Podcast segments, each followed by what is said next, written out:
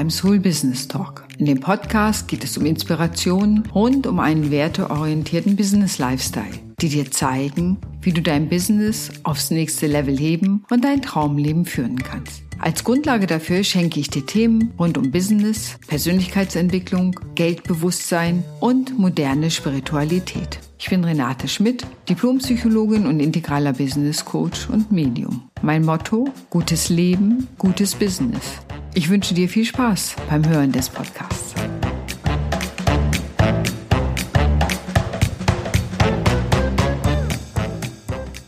Wenn Geld nur stinken würde, gäbe es kein Problem.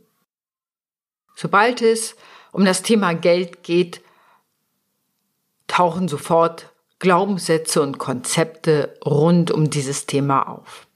Geld. Geld soll stinken.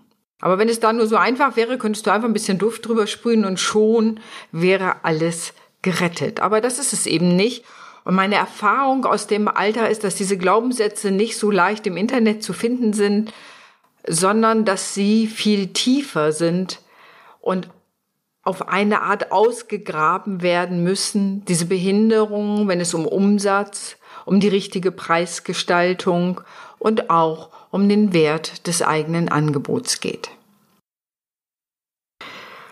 Auch das Geld den Charakter verdirbt und all diese Sachen, die du dort liest, sind zwar vielleicht richtig, aber auch das nicht, denn am Ende verdirbt nicht Geld den Charakter, sondern wenn der Charakter schlecht war, ist das ganz unabhängig von der Menge des Geldes.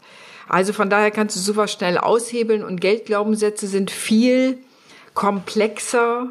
Sie haben eine viel tiefere Wurzel und da hilft mir natürlich mein psychologisches Wissen, die mit meinen Kundinnen auszugraben, genauer zu betrachten und förderliche Vorstellungen und Glaubenssätze zum Thema Geld zu entwickeln. Wenn ich zum Beispiel das Thema habe, ich bin es nicht wert, dann haben wir mehrere Probleme. Das eine ist, ich habe mich und mein Produkt miteinander verknüpft.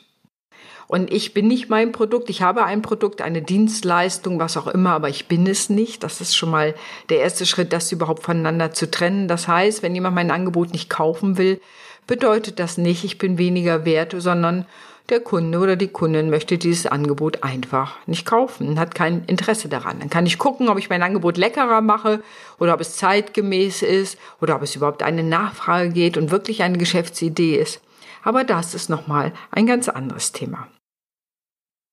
Oft erzeugt das Thema Geld auch Scham.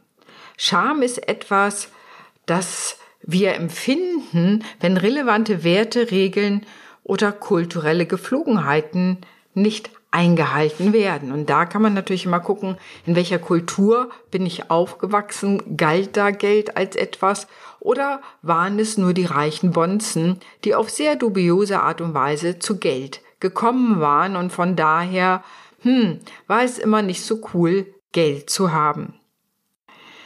Geld kann auch bedeuten, dass ich mehr verdiene als die Eltern und auch das kann Scham erzeugen. Ich erlebe das häufiger, dass Menschen sagen, mein Vater, meine Mutter, die haben das ganze Leben lang gearbeitet und ich habe jetzt nach ganz wenigen Berufsjahren deutlich mehr im Monat als sie an Gehalt.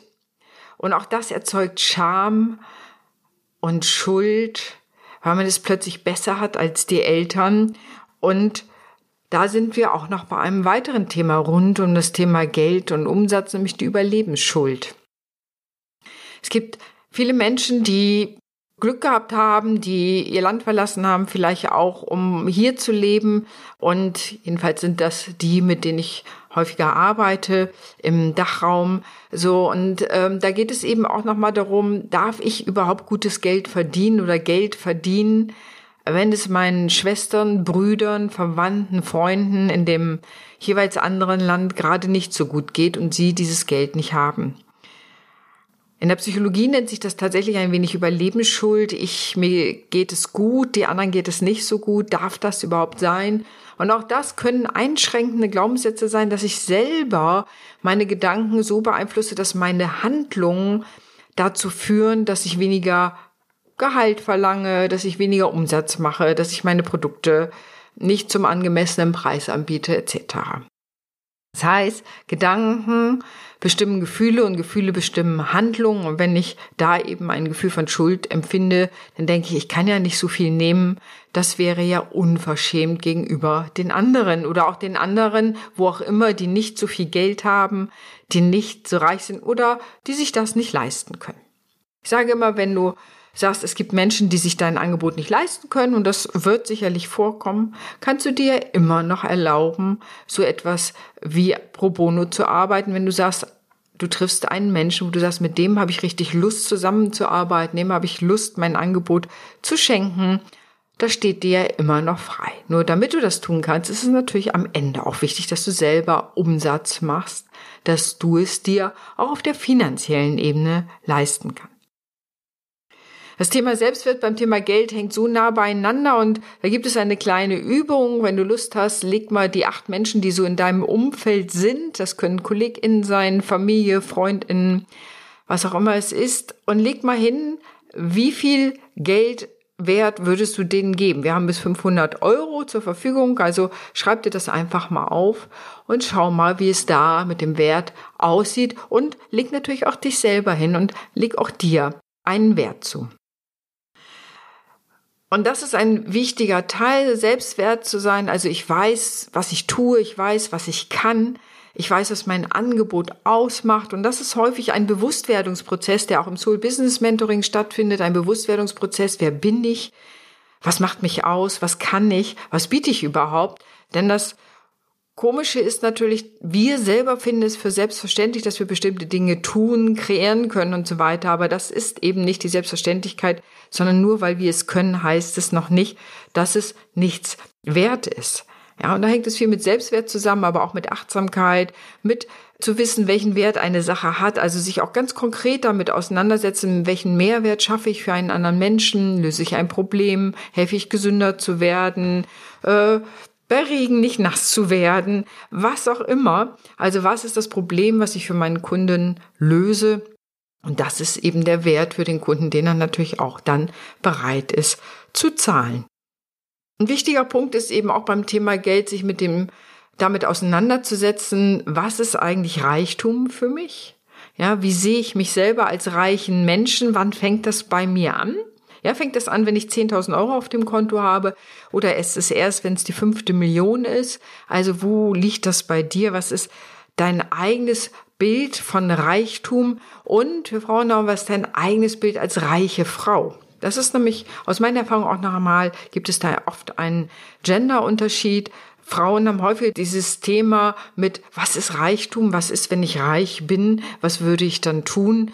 Und wer bin ich dann zu den anderen? Und wir haben dann sofort Angst, unser soziales Umfeld zu verlieren, wenn wir mehr Geld haben, weil wir damit aus der, wie es so schön auf Psychologisch heißt, Kohorte fallen und damit reicher sind als die anderen. Was bedeutet das? Auch das hatte ich mal in meinem Coaching. Es kommt immer mal wieder vor, vielleicht durch Erbschaft, aber auch eben durch glückliche Umstände, dass man deutlicher und reicher wird, deutlich reicher wird als der Freundinnenkreis. Und wie gehe ich da mit meinen Freundinnen um? Muss ich die jetzt immer einladen oder wozu führt es überhaupt? Oder darf ich stolz darauf sein oder mich darüber einfach freuen und mein Geld gut verwalten? Manchmal ist es auch schwer beim Thema Geld und Glaubenssätze, was dahinter steckt, ist die Angst vor der Verantwortung. Da ist auch, wenn ich einen kleinen Preis nehme, kann ja die Verantwortung nicht so groß sein und dann ist auch die Anforderung an mich nicht so hoch, wenn ich kleines Geld nehme und dann komme ich da sozusagen unbewusst um die Verantwortung herum. Und es ist immer wichtig, was ist, wenn ich nicht erfolgreich bin mit dem, was ich tue, gerade wenn ich eine Dienstleistung anbiete oder wenn mein Kunde nicht zufrieden ist, was mache ich dann eben? Und manche neigen dann dazu, einfach ihre Angebote mit zu kleinen Preisen zu versehen, damit ja, vielleicht der Ärger nicht so groß ist, weil der Kunde sagt, hab eh nicht viel für bezahlt, was soll's, dann habe ich eben Pech gehabt. Also auch das ist ein ganz wichtiges Thema, wenn es um das Thema Geld und Geldglaubenssätze geht. Was sehe ich selber? Wie halte ich es mit der Verantwortung? Halte ich die Verantwortung aus, zu sagen, ich bin dafür da, dich in einem Prozess zu gestalten. Du musst gehen. Ich trage dich nicht. Ja, das ist beim Coaching zum Beispiel so. Ich trage dich nicht, aber ich kann natürlich all meine Kompetenzen heranziehen, dich psychologisch, spirituell oder ganz klar im Business-Kontext begleiten, um dein Business auszubauen und da erfolgreicher zu sein. Das kann ich aber so locker sagen, weil ich weiß, was ich wert bin, was ich kann. Und da sind wir wieder beim Selbstbewusstsein. Und ich kann gern die Verantwortung übernehmen für den Prozess, aber nicht für das Tun. Wenn jemand nicht geht, kann auch ich nicht erfolgreich sein. Wenn er nicht losgeht, die Sachen umsetzt, dann kann ich noch so gute Ideen haben im Mentoring. Das fällt, ich nenne es immer in eine Feldspalte und verschwindet dort.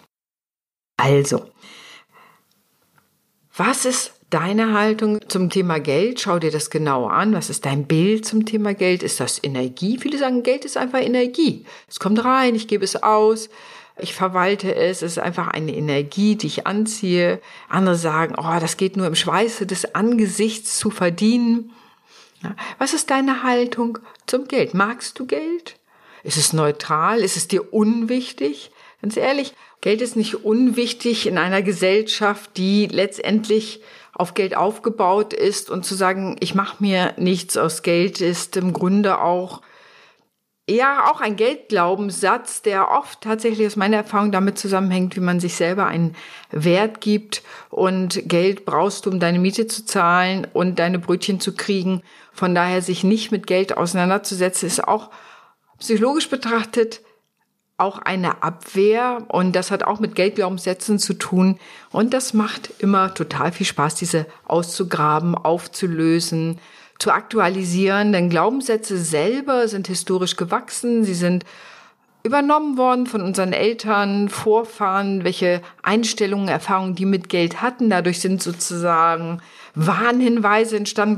Geldglaubenssätze sind einfach auf einer Ebene auch Warnhinweise und mit einer Botschaft dahinter. Es gab da mal irgendwann eine Erfahrung, aus dem dieser ja, diese Erkenntnis gewachsen ist und wird dann häufig in den Familien tradiert über mehrere Generationen und das immer genau anzugucken und zu sagen, wieso habe ich diesen Geldglaubenssatz auch, den erstmal auch wahrzunehmen. Das ist so ein bisschen archäologische Arbeit und das ist etwas, was ich so liebe. Das ist das Psychologische daran, das psychologische Momentum, was einfach so wahnsinnig viel Spaß macht. Also, wenn Geld nur stinken würde, gäbe es kein Problem. Aber da das Problem auf tiefer liegt, macht es natürlich Sinn, sich mit seinen eigenen Vorstellungen von Geld, seinen Geldglaubenssätzen auseinanderzusetzen, das zu überprüfen, aufzuräumen und sich, ich sage mal einfach, konstruktive Geldglaubenssätze ja, zu erarbeiten, die eben helfen, da frei zu sein und dann eben frei zu sein, die Angebote, die du machst, mit den richtigen Preisen zu versehen, Freude daran zu haben, Geld einzunehmen, Umsatz zu machen, auch Freude damit hast, Geld auszugeben und äh, einzunehmen und eben auch das gut verwalten kann. Aber das ist nochmal ein ganz anderes Thema, diese drei Dinge verwalten, einnehmen und ausgeben. Da gibt es nochmal einen anderen Podcast an einer anderen Stelle. In diesem Sinne danke ich dir erstmal fürs Zuhören heute. Ich hoffe, ich habe dich inspirieren können. Und wenn du Lust hast, schreib deine Geldglaubenssätze unter diesen Podcast. Und wenn du mehr wissen willst, du weißt ja, wo du mich findest. In diesem Sinne, hab's ganz gut. Deine Renate.